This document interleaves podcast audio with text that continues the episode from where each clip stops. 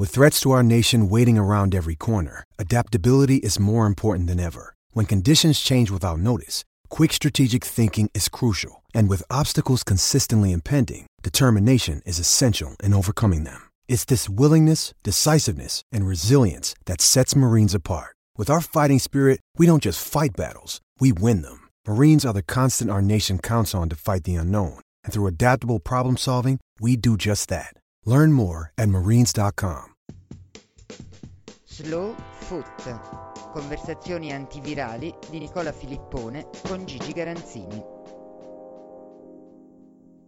Ora che l'avventura degli italiani in Champions si è chiusa, arriva l'inevitabile tempo dei bilanci e con Gigi Garanzini ritorniamo su quello che abbiamo visto in queste serie televisive estive inedite, abbastanza torride per me qui a Roma e per te spero un filo più fresche, in cui la TV per una volta non ci sta dando immagini no? di calcio posticcio, imballato, di quelle amichevoli di lusso, cosiddette di lusso, ma in questo momento penso il meglio possibile, date le note condizioni attuali. Ben trovato Gigi, da dove vogliamo partire? Dai voti, se vuoi, visto che stai parlando di bilanci, partiamo dai voti. Bene, allora, vogliamo partire dal voto più alto o dal voto più basso? Ah, guarda, tanto sono, sono, tutti e tre, io li, li, elencherei prima tutti e tre, perlomeno i miei, e, e, mm. e non sono difficili, sono anche banalotti. Io direi Atalanta 8, Napoli 6, Juventus 4. E credo, credo di non essere molto, molto lontano dal vero, insomma. Poi poi andiamo al dettaglio e, e, e, e, magari spieghiamo, cerchiamo di capire insieme, ma a occhio direi che se parliamo di numeri, i numeri sono quelli. Eh. Ecco, allora direi di partire dal, dal voto più alto. Devo dire che forse mi aspettavo qualcosa in più, ma sapendo che tu sei, diciamo, di formazione di affinità culturale francofona in un certo senso, il tuo, il tuo voto è coerente con la parsimonia che per esempio ha l'equipe, che io ho visto i voti di Atalanta Paris Saint Germain e, e non ha dato voti eccessivamente alti come fa sempre, quindi ti sei mantenuto anche tu, no? perché volendo sull'Atalanta si poteva forse anche dare, anche azzardare, non dico al 10 ma almeno al 9. Ma io no, non lo so, io fanno un gran tifo per l'Atalanta, alla faccia del francofono per una volta, perché, eh, perché l'Atalanta strameritava tutto l'appoggio possibile per, per mille e una ragioni, a cominciare da, dal fatto che lo sappiamo, no? è inutile ripeterlo, ma insomma è, è, è diventata una squadra simbolo no? de, de, de, di un epicentro eh, di, di, una tragedia che non dimenticheremo mai. In, in tutto questo è riuscita a, a, ri, a, ricominciare a distanza di mesi esattamente come aveva finito quando aveva demolito il Valencia e quindi figurati se non, se non ho tifato seriamente per l'Atalanta, ma proprio con molta, con molta passione. Direi magari un po' più sobria di quella usata da Caressa negli ultimi 10-15 minuti di telecronaca, che è stato un crescendo un po', un po troppo, un po', un po', più che rossiniano, ma insomma comunque, comunque sì, delusione alla fine fortissima, quando però stai scrivendo in tempo reale e con, e con i tempi di chiusura di una partita che comincia alle 21, non hai tempo di farti travolgere dalle emozioni, io dico che 8 è la sintesi di, un, di, di, un'annata di coppa e anche di campionato, nel caso dell'Atalanta splendido. Sarebbe stato 9 se, se, riusciv- se andava tutto regolare in quegli ultimi minuti e arrivava in semifinale, sarebbe andato 10, sarebbe diventato 10 se fosse riuscito ad arrivare in finale. Dopodiché avesse vinto, avesse per caso vinto la coppa, da 10 diventavano un 11, ma diventava 40, perché sarebbe stata un, un'impresa che avrebbe eguagliato, anzi forse superato quella dell'Eister di qualche anno fa in, in Premier League. Eh, però comunque è, è, insomma, è, un, voto, è, un, voto, alto, è il voto più alto possibile per come si è comportata l'Atalanta in campo e poi per come si è comportata fuori nel dopo partita. Superba. Sì, dichiarazioni molto, molto civili, molto sportive, anche mh, fatte col sorriso, sia da parte di, di, Gasperini che da parte di Percassi. Eh, sì, sicuramente quello è, una, è, una, è un, aspetto, un, aspetto, che ha, che ha abbastanza colpito, no? questo, questo, modo di reagire a una sconfitta così beffarda quando avevi praticamente una semifinale in tasca e, mi ha colpito, capi- sì, mi ha colpito per, per, um, mi ha colpito per la, per la sua eleganza e la sua classe innanzitutto. Eh, mi ha colpito anche mh, in riferimento a, a, qualche discorso del passato che era stato estremamente antipatico da parte, da parte del presidente dell'ECA, e cioè l'ECA, io non, non so dirti, non so dettagliarti la sigla perché preferisco non saperlo, esattamente, ma insomma è questa specie di club eh, che vorrebbe che il presidente della Lega si chiama, si chiama Agnelli, si chiama Andrea Agnelli, e che si era esposto, secondo me, anche un, un po' tanto pericolosamente dal balcone in, eh, prima del lockdown, dicendo che insomma, grosso modo, grosso modo le, le, l'Atalanta era un'intrusa in questo club perché, perché in questi grandi tornei, nella Champions in particolare, eh, dovrebbero contare di più le, le, le, insomma, il passato, le entrature, i quarti di nobiltà, eccetera, eccetera. Aveva fatto l'esempio della Roma che dopo aver investito tanto in questi anni era rimasta fuori e allora io non, quando sento queste cose veramente non riesco più a capire se il calcio deve essere proprio soltanto diventato business al 200% oppure se può anche essere rimasta qualche traccia di sport. E, e allora il fatto che eh, l'Atalanta abbia dimostrato prima di starci in, nelle migliori otto d'Europa a pieno titolo dal punto di vista calcistico e poi per come si è comportata nel dopo partita abbia confermato con l'eleganza de, del, de, dei suoi comportamenti, dei suoi atteggiamenti, delle sue frasi, di quello che è stato detto da parte di allenatore e amministratore delegato, tutto questo, tutto questo insieme mi ha fatto pensare che non solo è degna di, di, di, di, far parte di questa elite europea dal punto di vista tecnico sul campo, ma lo è anche fuori. E, e, e, questo, e questo, mi ha fatto da un lato enorme piacere per, la, per l'Atalanta, dall'altro ancora più rabbia per quella presa di posizione, perché insomma, se, se, la Coppa dei Campioni deve essere una roba da palline bianche e palline nere come fosse il Rotary, allora sinceramente io preferirei avere altro da fare la sera. Insomma. Sicuramente la, l'esempio dell'Atalanta di quest'anno rimette in discussione quel eh, modello che sembrava inevitabile della, del passaggio dalla, dalla, vecchia Coppa dei Campioni via Champions League a una, a una Lega d'Elite, perché l'Atalanta, che, che oltre ad essere un, un, grande esempio di sport, è anche un, un notevole esempio di business, perché sicuramente comunque come, come, piccole e medie imprese, però comunque... E di grande, e di grande capacità amministrative prima anco, e organizzative prima ancora che... Esatto. Che no, quindi eh, io sinceramente quelle parole non le avevo capite, o meglio le capisco perché ciascuno deve, deve come dire, deve difendere il proprio ruolo. E, e se tu fai il, il presidente di, questo, di, di, di, questa organizzazione di club elitari, capisco che tu ogni tanto possa anche dire delle cose antipatiche. Io ieri sera, insomma, se l'Atalanta avesse vinto la Coppa dei Campioni sarebbe stata una di quelle rivincite che sarebbero partiti, credo, da, da, da tante parti di, di, d'Italia gesti dell'ombrello clamorosi. Dopodiché va, va, benissimo così, perché invece questo è stato un modo di, in più di dimostrare la propria eleganza. E certo, e peraltro se questo fosse mai successo, sicuramente anche molt, molta gente poi sarebbe eh, salita sul carro dei vincitori, magari cont- contraddicendo quello che aveva detto in, in precedenza. Certo. Ci sono tanti spunti, molti sai, fanno parte dell'attualità, noi con il nostro podcast invece eh, rimaniamo su quello che succede in questi giorni, ma abbiamo un, un taglio un po' più... Ehm, diverso pensato anche per gente che ci ascolterà fra qualche giorno, sì. per cui questa partita sarà un po', Guarda, già un po' più lontana. Esatto, a me piace usare l'aggettivo storicizzato. Nel senso Ottimo. Che, ecco, a me piace, ma, ma, in tutte le cose, non soltanto in questa. A me piace le, le cose guardarle con un, con un, minimo di distacco e farci su delle riflessioni. Se vuoi te ne porgo un'altra. Eh, che è questa. La, il finale di ieri sera, nella sua drammaticità negativa, diciamo, per la squadra italiana, mi ha ricordato paro paro la finale del, dell'Europeo del 2000, eh, Italia-Francia, quindi stesse, stesse nazioni rappresentate. Anche allora Viltor pareggia al novantesimo come ha fatto l'altra sera, come ha fatto Marquinhos, e e subito dopo, all'inizio, nei primi minuti del supplementare, stavolta invece a metà del recupero, arriva il gol della vittoria francese. Allora fu di Trezeguet ed era un golden goal per cui finì la partita. Stavolta è stato, è stato di questo che era appena entrato al posto del fantasma di Icardi.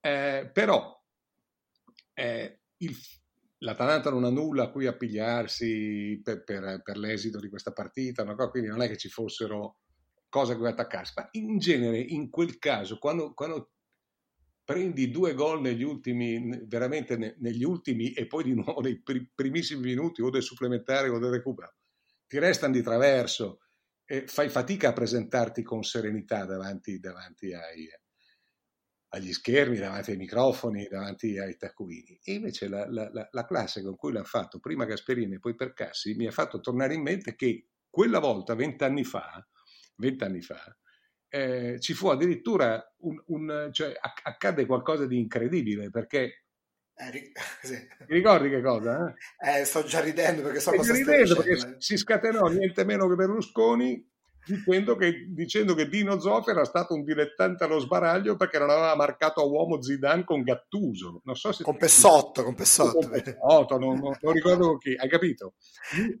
L'altra sera con chi li marcavi a uomo Neymar e Mbappé se partono a, a, quella velocità doppia, tripla, se Neymar fa quei numeri, poi per fortuna, per fortuna dell'Atalanta e dei suoi avversari, ogni tanto, anzi spesso gioca con lo specchio in mano, perché se giocasse con più concretezza Neymar sarebbe un fenomeno assoluto. Mbappé lo è a, a tutti gli effetti, perché se gioca così da convalescente pensa, pensa quando è sano in pieno e, e, quindi questi hanno detto bravi, cioè ci arrendiamo, hanno, hanno, hanno battuto le mani hanno detto abbiamo fatto il possibile con i nostri difensori, che sono bravi, ma non sono ovviamente i migliori difensori del mondo all'altezza di Mbappé e Neymar, eh, boh, accetti questa cosa, mentre invece vent'anni fa no, ci voleva il fenomeno, hai capito? Che avendo, come diceva, come diceva Lidl, Berlusconi è stato allenatore sessionale di sua squadra aziendale, diceva Lidl, e, ecco, e quindi a lui aveva individuato e se ci fosse stato in panchina lui la Francia mai poi mai avrebbe vinto con l'Europeo, capito? Infatti a proposito di questa della Francia, no? della, mm. della nazionale, ha destato non poche polemiche un'uscita di Domenech nelle ore successive alla partita. Sì. Alcuni, alcuni, nostri colleghi si sono indignati, gli hanno anche risposto su Twitter, secondo me facendo il suo gioco, infatti lui ha, ha moltiplicato le, no, le, i commenti e, quindi secondo me insomma era una pubblicità che non gli, non, non, non gli era dovuta, ecco si mm. poteva non cadere nel tranello, però lui ha commentato, lui eh, scrive che, che, è con, consulente dell'equipe, comunque ha, eh, ha commentato a, a, fine partita dicendo complimenti al Paris Saint-Germain per questa bella emozione, grazie a Gasperini per i suoi cambi alla fine della partita perché la leggenda del fatto che gli, gli, allenatori italiani siano dei grandi tattici in questo match ha dimostrato che è una leggenda e Tuchel è stato uh, più efficace. Mm. Vuoi, vuoi, commentare anche tu questa cosa? No, so. no, hai detto bene tu all'inizio, cioè hai, hai, a quelli come Domenech non si risponde, ma mi, mi, meraviglio che un giornale come l'Equipe abbia, abbia Domenech come, come, opinionista, insomma, sinceramente. Ma non da oggi, mi meraviglio da sempre. Perché... Però, sai, io, siccome mh, la maggior parte dei commenti, no, anche in alcuni casi di insulti, sono di tifosi italiani che, ne, che hanno ovviamente ha preso la palla al balzo perché non essendo lui un personaggio molto simpatico, peraltro nemmeno in Francia lo è a quanto sembra, a quanto, a quanto è noto in realtà. Uh-huh. Eh, però in realtà questo, questo tweet non, non, nasce dal nulla, perché questa secondo me è una sua ossessione recente, perché dopo la vittoria eh, della, del, dopo il passaggio del turno del Lione contro la Juve, lui ha scritto bravo a, bravo a Garcia perché con eh, il Lione ha dimostrato che gli, gli, allenatori francesi sono bravi tatticamente, almeno come gli italiani, e, e, bisogna sempre sottolinearlo perché non si sa mai che le cose si, in questo lavoro si dimenticano velocemente. Ma... Quindi insomma, questo spiega questa sua ossessione recente, ma... Eh... Sì, sì, ma, ma, per carità, poi qualche, qualche, piccolo fondamento ci può anche essere se parliamo di Juventus-Lione, eh, se parliamo di, di di Atalanta cosa? Sinceramente no. Cioè, nel, nel, momento la, l'Atalanta è crollata quando ha perso Freuler, cioè quando è rimasta in 10 praticamente, no? E, e, che poteva fare Gasperini? Cioè, e, e, che fa? A parte che, a parte che vorrei vedere Gasperini sulla panchina del Paris Saint Germain con quei giocatori e, un certo Tuchel sulla panchina dell'Atalanta e poi, e poi vedere come finisce, no?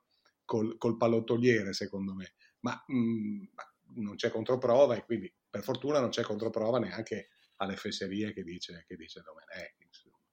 sì, direi che l'argomento domenica possiamo, possiamo chiuderlo. Possiamo anche, anche perché, ma chiudiamo pure anche con l'Atalanta, ma quello che ha fatto l'Atalanta quest'anno, perché io il, il, calcio lo vedo sempre un po' con la filosofia del ristorante, cioè del rapporto qualità-prezzo, no? o, o, o, o, dell'acquisto comunque, o del vino, o di, quello, di quello che vuoi. Facciamo il rapporto qualità-prezzo.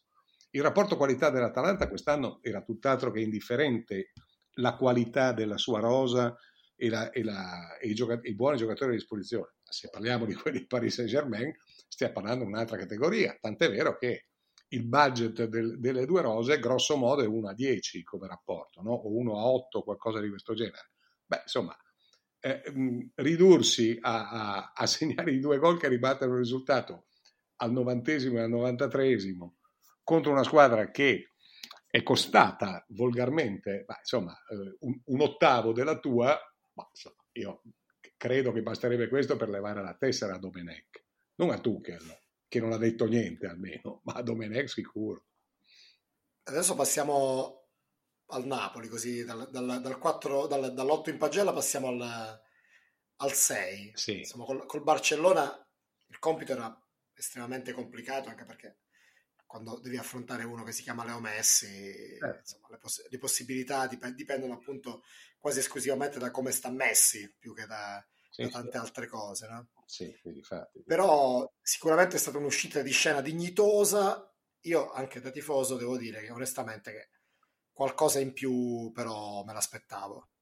Sì, è stata, sì, sì, sono d'accordissimo, è stata un'uscita di, di, dignitosa. Poi, sai, è inutile stare a tornare indietro perché purtroppo non si può fare. Voglio dire, la Juve, l'attenuante del Covid, no, non del Covid, in quanto Covid, eh, perché non sto bestemmiando, sto dicendo il, lo spostamento di calendario, cioè la lunga, la lunga parentesi, ha probabilmente nuociuto al Napoli, perché se il Napoli avesse giocato il ritorno tre settimane dopo l'andata, avrebbe beccato un Barcellona in condizioni abbastanza normali, ma la convinzione di aver subito un mezzo torto nella partita di andata, l'1-1, perché Grisman ha fatto gol sull'unico praticamente tentativo del Barça in tutta la partita, forse avrebbe dato più spinta al Napoli.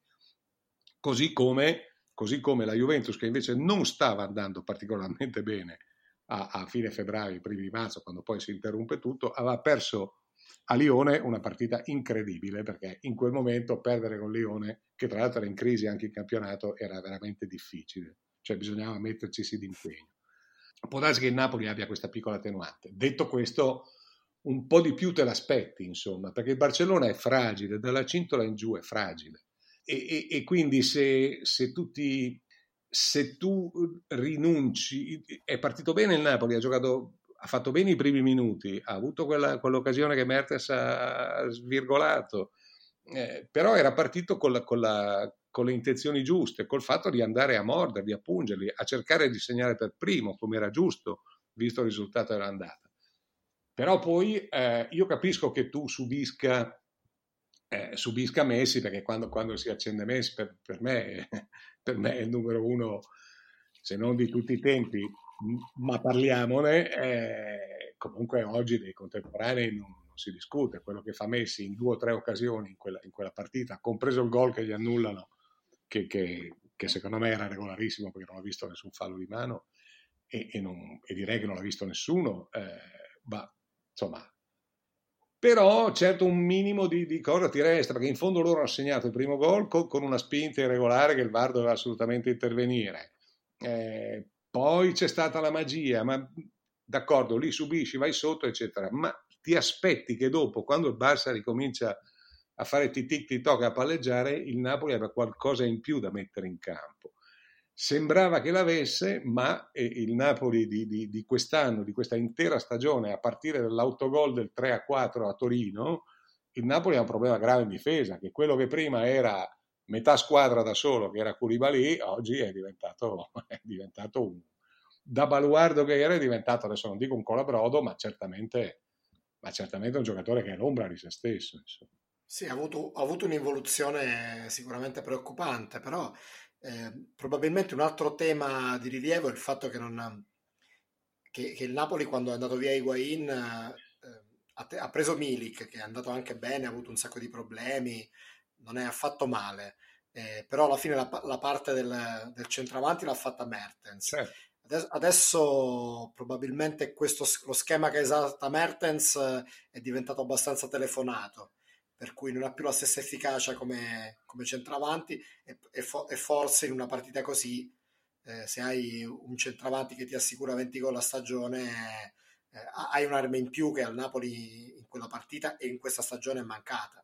Certamente sì. E un altro che palesemente non era in serata era Calegon, secondo me ha tardato sì. troppo Gattuso a, a, a, rischiare, a, rischiare a, provare a investire su, su Politano, che comunque quando, quando, è entrato parecchio di più ha creato, perché la difesa del Barça, ripeto, è fragile. Se, se Jordi Alba a sinistra, anziché avere un, sulla sinistra, anziché avere di fronte un giocatore lineare e intelligente come Caleon, che è più forte in assoluto di, di Politano, ma invece ha uno che parte, ti punta e, e, e, ti salta sia sull'esterno per crossare che soprattutto all'interno per andare a tirare. E il Barça fa più fatica. Ne dico uno, ma ce ne sarebbero altri. Il Mertens che hai detto tu. Insomma, morale, eh, morale, il Napoli poteva far meglio. Dopodiché perdi sul campo del Barcellona guidato da un grande Messi e, e il 6, il 6 lo porti a casa, no? se parliamo di, di cosa, perché diciamo che i tuoi, i tuoi demeriti sono, ci sono magari, ma sono relativi. Sì, anche perché comunque tutto sommato eh, fin quasi alla fine in qualche modo eri ancora, seppur teoricamente, in partita. Già questo no, come... è una nota di merito contro una squadra così, al netto di tutte le assenze. Sì. Invece la Juve, ti faccio, ti, ti, mm, andiamo subito alla, al 4 in pagella, la Juve ha meno, meno attenuanti, cioè forse non, è, non ne ha nemmeno una, credo. No, No, perché non ha, intanto non ha, decisiva è la caratura dell'avversario, cioè tu adesso onestamente la Juventus non può andare fuori a Lione, dai, quando, quando, quando c'è il sorteggio a, a cos'era, a dicembre, eh, de, de, de, de, degli ottavi di finale, oh, la, la, Juventus ha pescato l'avversario più debole, perché effettivamente era così. Il Lione non si è qualificato per, per l'Europa League quest'anno, eh? cioè, vabbè, la Francia ha sotteso il campionato anzitempo, e in ogni caso comunque il Lione era fuori, cioè era fuori dalle prime cinque, credo, perché in Francia credo che siano cinque tra campioni e cose che si qualificano. Quindi una squadra che fa parte della elite europea e che parte per vincere, che da due anni parte per vincere, da quando ha investito tutto su Cristiano Ronaldo, non può andare fuori dal Lione. Ecco, questo non esiste. Ora, invece va fuori sbagliando completamente la partita d'andata, che è stata, che è stata la vera ragione per cui, per cui, è uscita, ma sbagliando abbastanza anche la partita di ritorno. Perché è vero che il Lione era più riposato, che è partito con un altro ritmo, avendo, avendo le, la, la, mente e forse anche le gambe un po' più libere, ma dopo poi però non hai il passo partita, hai più freschezza, ma non hai il passo partita che la Juventus invece aveva, con qualche, con qualche magari eh, tossina di troppo per via di, quella, di quell'overdose che, che, che, c'è stata per finire il campionato, ma oltretutto il campionato l'hai vinto sia pure col fiatone nelle ultime partite e quindi eh, hai, eh, è successo 10 o 12 giorni prima, hai avuto il tempo, anzi due settimane passa, hai avuto il tempo di riposare, ricaricare, riprogrammare l'obiettivo, eccetera, è una squadra così, sia pure con, con un paio o tre di assenze, non può, non può, andare fuori, non può andare fuori al Lione, non può farsi garantire dal Lione e, e, e, creare così poco contro, contro, una squadra come il Lione, cioè non può uscire meritatamente contro il Lione. Cioè, da, da, qui il 4 in pagella, inevitabile, da qui il 4 in pagella è anche la scelta di separarsi da, Ma- da Maurizio Sarri. Secondo te è stata una scelta eccessivamente severa, anche se comunque era nell'aria, oppure tutto sommato cioè, era una, una, cosa che ci stava tutta? Io la, la, penso come alcuni colleghi della stampa che conoscono più da vicino i rapporti e i personaggi. Sarri non, non ci azzeccava con la Juventus, ma, ma dal primo giorno però. Non, non, non, era un uomo Juve, il fatto stesso che, che, che, un anno e passa fa eh, decidano di cacciare Allegri eh, dalla, dalla, sera alla mattina dopo la sconfitta con l'Ajax e passino poi un mese o un mese e mezzo per arrivare, per arrivare a Sarri, ho detto un mese, un mese e mezzo, non un giorno, come è stato stavolta per Pirlo, che poi si vedrà, è un altro discorso, vuol, di, vuol dire che vuol dire che c'era qualcosa che non tornava già allora e secondo me continua forse a esserci all'interno della Juventus, cioè poche, poche idee ma non completamente nitide, dico io. Ripro- secondo me Sarri non, non è che non meritava l'esonero o non meritava la panchina, non era l'uomo per la, per la Juventus, per, per tante cose, per atteggiamenti, comportamenti, libertà di pensiero, anche, mettiamoci pure questa, perché Sarri è un libero pensatore che però non pensa soltanto e parla, magari anche a battute e a battute avvelenate, non, non c'entra con la Juve, non c'entrava con la Juve. Il fatto che abbiano preso Sarri mi aveva lasciato sbalordito un anno fa, non perché non sia un, un bravo allenatore, ma, ma perché ci sono dei target anche nel calcio. Mi sembrava che il target di Sarri non fosse compatibile con quello della Juve. Probabilmente inseguivano la chimera del, del, del gioco spettacolare associato alle vittorie, però se l'avessero scelto appunto peggio, subito peggio ancora, avrebbe avuto un senso. Peggio ancora, perché se, se, se, vuoi il gioco di Sarri, allora, allora, gli dai i giocatori che vuole Sarri e non, non come hanno fatto loro lo, lo, scorso anno. Loro Sarri lo possono solo ringraziare che ha riqualificato Di Bala che loro avevano messo sulle bancarelle per venderlo, come forse stanno rifacendo adesso. Eh, cioè, se, se, non c'è Di Bala quest'anno non vincono nemmeno il campionato. Eh. Eh, quindi, dato che Di Bala era, era un, forse il primo da cedere, anche perché aveva e ha una grande quotazione, io credo, credo che ci sia qualcosa che non funziona lì, a quel livello lì. Io continuo a pensare che quando la Juventus ha, ha pensato di liberarsi di Marotta abbia commesso un, un grave errore proprio l'errore più grave di questo tempo.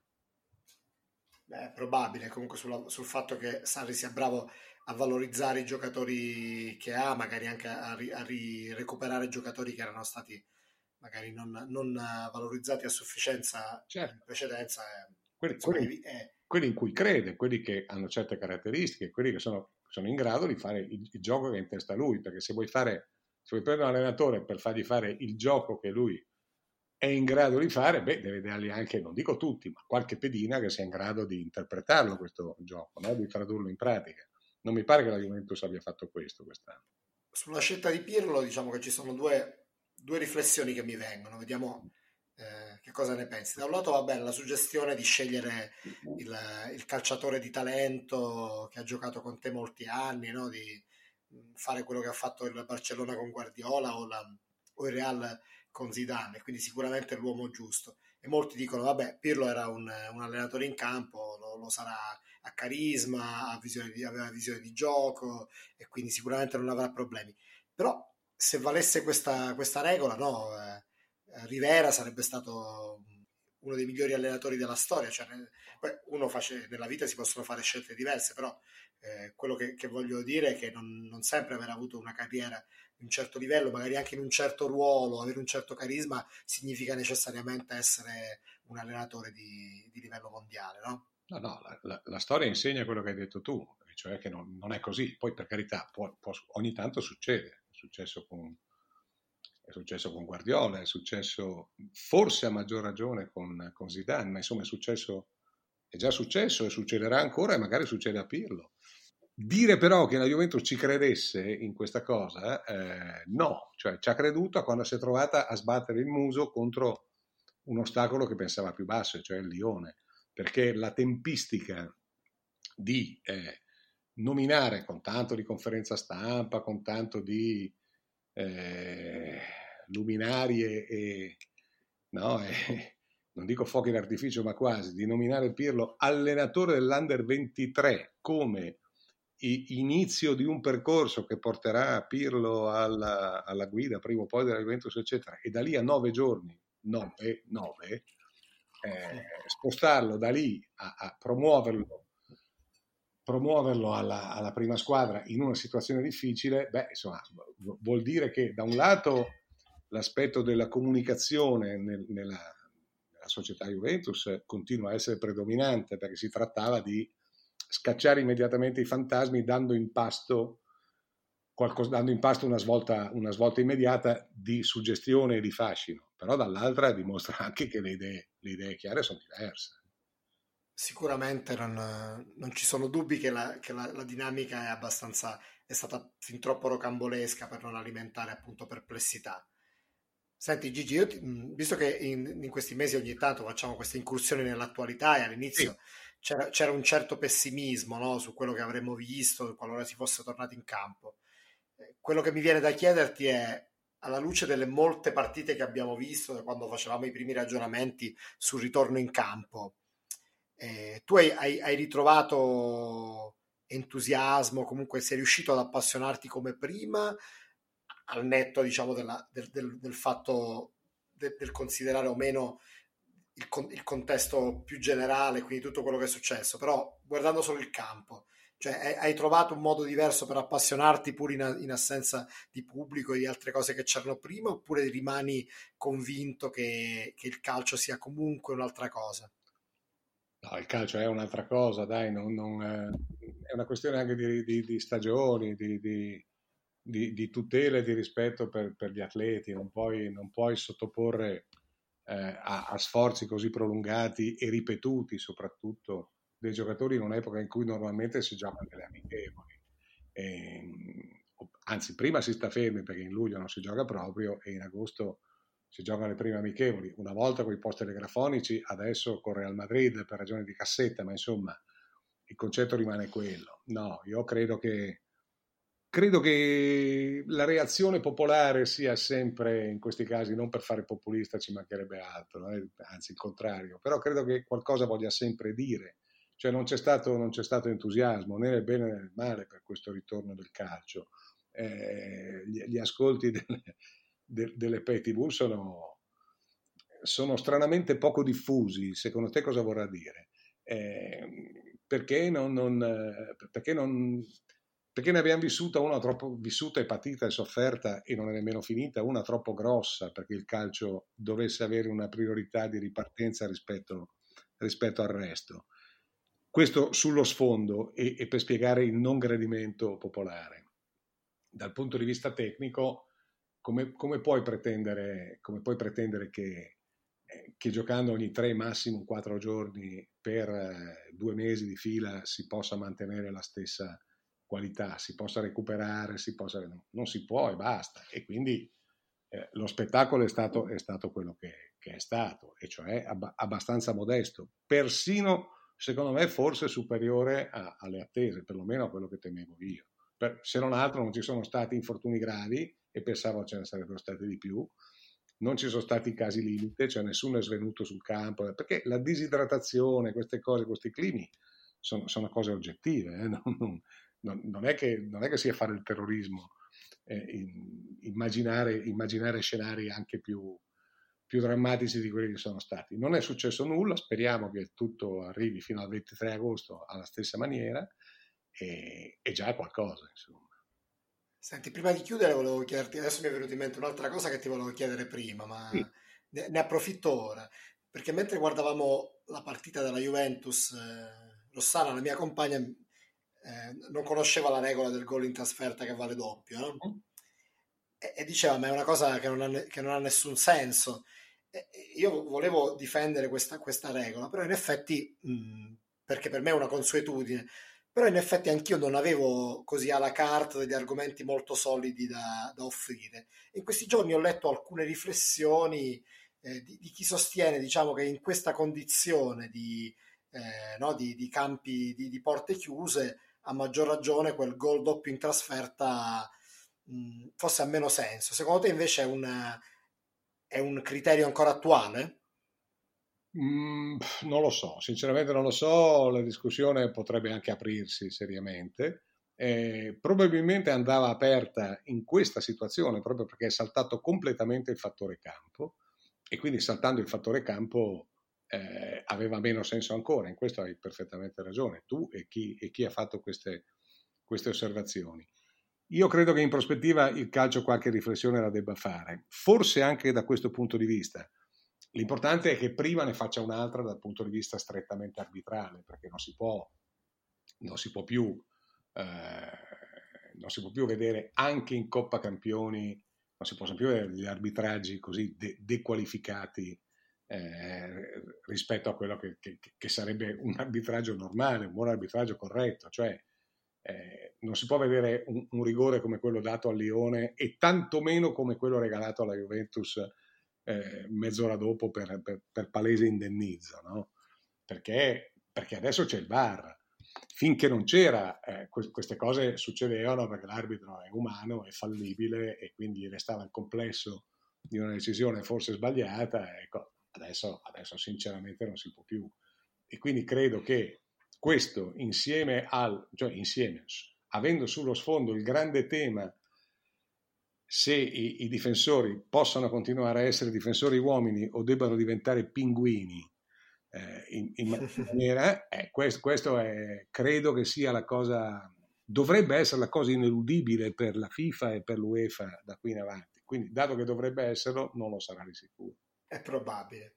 Senti Gigi, io ti do appuntamento alla, alla prossima puntata, un'altra puntata d'agosto, tra, stavolta ti preannuncio, sì. lo dico subito così ci impegniamo, che ti metto sulla macchina del tempo e ti porto al 1960 la prossima volta. Niente meno, niente meno. Sì, poi, poi magari avremo anche, se l'attualità ci offrirà degli spunti, non, non ci diciamo, sottrarremo ad analizzarli, però l'idea è quella di, di portarti a fare un giro all'anno 1960 in pieno boom economico. Diciamo. Se, se, mi, se, mi, togli i 60 anni di dosso, io, io parto, parto, subito, insomma, e comunque partirò quando mi convochi. Ecco.